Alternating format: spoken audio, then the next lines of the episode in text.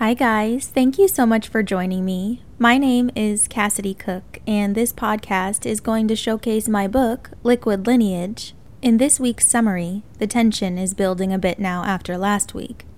The Lucres have realized in Chapter 4 that Crane's moratoriums are wholly involuntary. Not only are they involuntary, but they are happening more often and for longer periods of time. Crane is a bit worked up following the realization that it was him in the forest the night before. Nothing could have prepared him for this, and he is now full of questions as to why or how he would do such a thing, like digging a hole in the middle of a wet forest in the middle of the night. Why were his hands filthy? But the hiking boots he left sitting outside of his father's study were spotless. Lachlan and Meredith didn't seem at all fazed by this dirty finding. Perplexed, maybe more on target when describing their reactions, However, the Lucre children know never to look at their parents and trust fully what they see. It is yet to be known what will come from this bloody discovery, but I can only hope you are as perplexed as the Lucres themselves. Let's get into it. You are listening to Episode 5, Chapter 5. This chapter is titled Matthew 5:30. Three of the four shakily stumble up the steps and back into the mansion. All but Lachlan, of course. He wouldn't dare stumble even in or around his own fortress. It is highly probable that you might find him instead pacing in his study or tromping around the halls, being stroked by his worldly accomplishments or tormented by his spiritual failures, one of the two. Tonight, his temper seemed to be continuously increasing with every single leaf crunch under his boots during the walk through the trees on their way back to the house. Lachlan's body noticeably stiffened like Crane's so often does when seeing the hole in the ground and hasn't relaxed since. Here is one thing about the patriarch, Mr. Lucre. He loves to struggle. Whatever the certain struggle may be, it doesn't matter to him. He loves the resistance life so naturally produces and the way he is able to hold it one handed by the neck. Long ago, Lachlan was given an opportunity a life full of potential, in which he could master either potential greatness or potential malice. Although long ago Lachlan decided, unsurprisingly, not to choose. He wanted both greatness and malice. He had both in his blood, and he thought choosing one would be no different than choosing half of himself, and cutting a limb from a king is forever unheard of. So, when war was no longer necessary and peace slowly rejuvenated the newly modernized world, two figurative paths emerged out of the yellow wood for Lachlan. He could either go in the direction of peace and progression, or back to his bloody roots without reason. This once pure one refused, early on in life, to deny his DNA in the face of progressivity, and in fact there was not two separate paths in Lachlan Lucre's mind. There was only one path, swallowing him whole. Matthew 5:30 drops inside his mind, an intrusive thought he shoves to the back. Keep walking, he thinks voluntarily, but the thought boomerangs to the forefront with vengeance. If your right hand makes you stumble, cut it off and throw it from you. Stop, stop, be quiet, he yells at his brain, though the intruder relents. For it is better for you to lose one of the parts of your body than for your whole body to go to hell. Shh, he says out loud accidentally. Meredith pauses in a sudden cold and humid sweat. Walk? She says as her nerves settle and as she brushes Lachlan's bicep. He swivels in her direction, makes eye contact, squints his eyes, and pursues ahead and out of the tree line, leaving Meredith, Mercy, and Crane as silent and as solid as the trunks that surround them. Without the cloak of the tree tops, the rain is now heavier on Lachlan's spine, dampening him and making each step a tad heavier. He trudges around the left side of the house in the direction of the entrance steps from which they initially came. Huffing up them like the oxygen in this area has become suddenly scarce, possibly due to the lack of trees near the front door, or more likely due to the throbbing heart in his chest, who knows, anyway. He is hunched over and visibly moist when he shoves open the intimidatingly large, solid gold door, meeting Rowan, who stands in front of him with his arms wide and shoulders shrugged. Where did you go? he begins to say as Lachlan bulldozes past his eldest. Rowan witnesses his father, lethargic eyed and nearly falling over his own feet with every scattered step, a little while later, followed by Mercy, then Meredith, and last Crane. Realizing clearly that their father is currently in some form of mental anguish, the children know to remain silent until Mother speaks. It's safer to wait for Meredith to volunteer the tone after any apparent shifts in the moods of their father. Also traumatized, however, this is not always an easy task for Meredith to complete. It's rare, although tonight she thankfully seemed to do so with flying colors. Crane, Mercy, and Rowan all stand in front of her, turned away, and watching as their father shuts the door to his study without looking back. Meredith pulls Crane and Mercy by their chests closer to her legs and bends down, meeting them at ear level. Let's leave him to his devices and head to the cabinet, what snacks would suffice for this stormy night? She smiles warmly, gesturing with a tapping motion on Mercy and Crane's bottoms, the way a mom might in order to kindly demand forward movement from her child. As you enter the mansion, the vast dining and cuisine area is architecturally to the right of the study, however, you won't find much dining done there, at least not by the family as a whole. Nutrients are simply shuffled out of the kitchen and into their own prospective eating quarters. Dinner time is an ever revolving door of infinite ease, sprinkled with extradition and tears in your midnight serving of creme brulee. Tonight, however, will be a fun one for the kids because, in a matter of seconds, as Lachlan ascends into the study, attending to nothing and no one but himself, Meredith decides to pick the weight of the room up and place it on her already shrunken shoulders. Meanwhile, the patriarch leaves his newly hunchback wife and their three children to scavenge for grub like he believes they're supposed to, because in Lachlan's mind, he absolutely provides what he needs to provide, and anything outside of that is a coddle, especially when it comes to his boys. Only, when it comes to his boys, really, Lachlan believes simple things, like a fully stocked pantry or embroidered pajamas, have the ability to breed mushy men.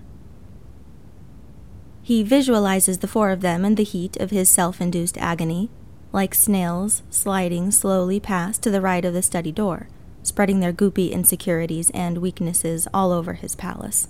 Crane runs first into the cooking area, straight to the sink positioned by the window to wash his hands Germaphobe, says Rowan under his breath, but loud enough for Mur to hear, which in turn makes her laugh. Waiting by the door of his current cavern, Lachlan listens for the moment Meredith brings out the boxes and the bowls. Mercy simultaneously yelps, Cupcakes! When she does this, thunder mocks her and hits the side of the house, rolling over the top of it like a gel. They can feel as the vibration grows gradient and sounds of bowling balls rolling through the halls hang over their heads. Growing up in a metal mansion such as this one, one must acquire a strong self reassurance practice when experiencing a thunderstorm.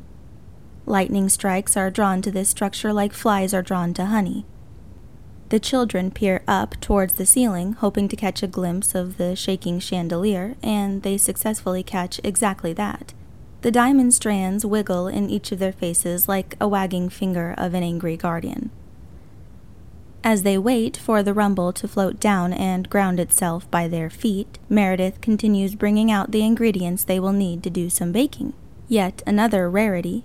Not only Meredith spending quality time with her eggs, meaning her children, but baking. Baking is a far and few between occurrence for the Lucre family in general, with Rowan being drastically the most gifted in the culinary arts. He's a perfectionist, so truly it shouldn't come as a shock. Equally as unsurprising, too, are Meredith's lack of skills when it comes to truly any kind of creative or artistic vision. As she prepares the oven for heating, she scoffs at herself for attempting to make something from scratch and thinks, I don't even design my own masks. Lachlan does. So, embarking on this endeavor to prove to herself and to her children what an alchemist she can be might be a challenge, but she is, for once it seems, willing to try. Another crack of the god whip, and the oven beeps, exclaiming its readiness to be filled, but first there are ingredients to be mixed, and Mercy wants to help.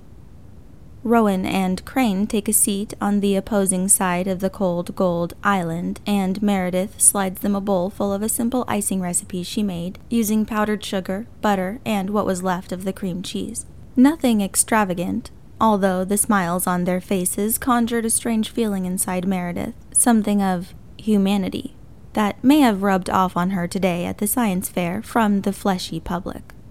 Have you ever felt different after coming home from an outing, she asks Rowan, Crane, and Mercy, in an attempt to console herself, also offering an opportunity to connect with them on a deeper level.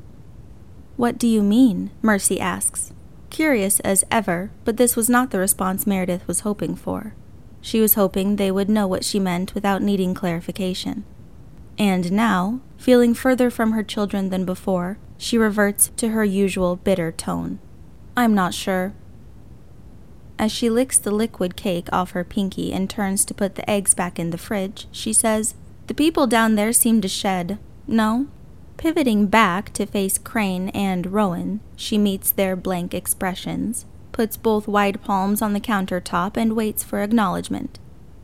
Crane sees something in her left iris, something that catches his spirit and holds it hostage, demanding agreement for ransom, so he agrees. I know. I know what you mean. When we went to Black Manor, I came home and didn't feel myself for days. Meredith stands still, unnervingly still, staring into her troubled son, battling an internal war against her rising emotions. Yeah, she says, rapidly unraveling the dry rag she was fiddling with while he was talking, then wringing it out in the sink for no apparent purpose. She flings it over Mercy's shoulder, who is dipping her finger into the bowl of chalky, brown looking fluid. I'll be right back, kids. Rowan, maybe try helping a little? Mercy will need assistance pouring this into the pan without spilling it. She runs her hand over the top of Mercy's head, kissing her where her hair is parted, straight down the middle, and walking in the direction of the study about thirty feet to the left, towards the hallway leading out of the dining room. Crane waits for her to dissolve around the distant corner before getting up to follow her. Rowan and Mercy are too distracted by the mess they're making while trying to fill the cupcake mold and don't notice a thing missing. Rowan is growing furiously paranoid due to the cake batter backsplash that Mercy is using to unintentionally paint the floors and the tops of the island, getting most of the mixture on the upper fold of the cupcake pan rather than the inside of the actual well, while Crane quietly creeps behind the edge of an outer center room wall and watches Meredith as she gently pushes open the already slightly ajar door to the study, fully expecting to see Lachlan either exit upon her arrival or overhear him tell her forcibly to leave him be. There would be none of that, though, because when Meredith entered the study, Crane could actually see how still her shoulders and her ribs were. She wasn't breathing, and soon upon arrival left without a single sign of Lachlan, that is, except for the diary laying on his desk. Once she read it, Crane saw that the hunt is on for his father when Meredith persists out of the study and heads toward the grand staircase. Grabbing the handrail at the bottom of the steps, she uses it as leverage and flies in a half circle with her robe in the air, creating momentum as she floats up the golden stairs, planning to check the master bedroom.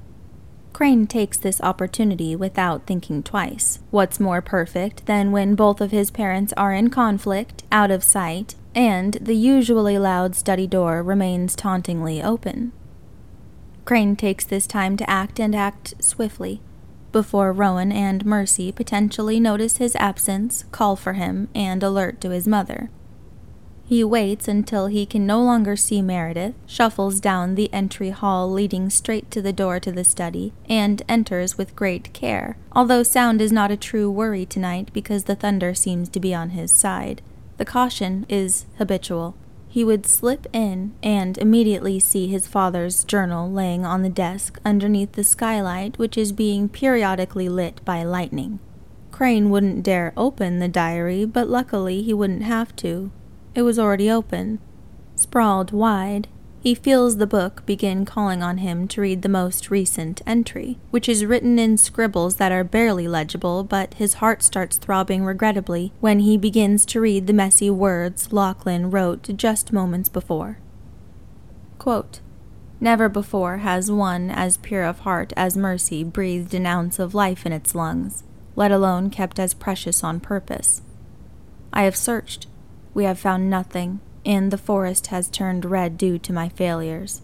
There is a wickedness in that place now, a wickedness more treacherous than any, a wickedness that looks innocent. I need to get rid of it. I say there are demons that whisper angelically. That evil with a beautiful smile in that forest lives everything I thought was true yet of lies. Do they all belong to me? Quote, After reading this newly composed paragraph, the first and only thing Crane could think is about how thirsty he is. His mouth felt astonishingly dry, so he turned away from the desk in the center of this circular room and went to acquire the mysterious brass key from earlier. The shattered pieces still scatter the floor, somewhat hidden though behind the large pile of rocks. It's probably safe to say that Lachlan hadn't even noticed. Crane looks at the key in his right hand and puts it in his coat pocket before peering out of the study, looking both ways, left, right, and left again. Once the coast was clear, he made his way nonchalantly into the chaotic kitchen and back to help his siblings. Mission accomplished. Hi, guys. So, I genuinely thought that this episode was going to be much, much longer. I don't know what happened. It ended up being shorter than chapter 4. But Nevertheless, we keep progressing forward, and my promise I am making to you is that I will never stop trying to improve. I'm not going to give up. Remaining consistent is a huge obstacle that I am learning to overcome with this project, and you all are helping me do that. So I want to thank you. I really, really appreciate it. So, to wrap it all up, again, my name is Cassidy Cook. Thank you all so, so much for listening, and until next time, Stay solid. See ya.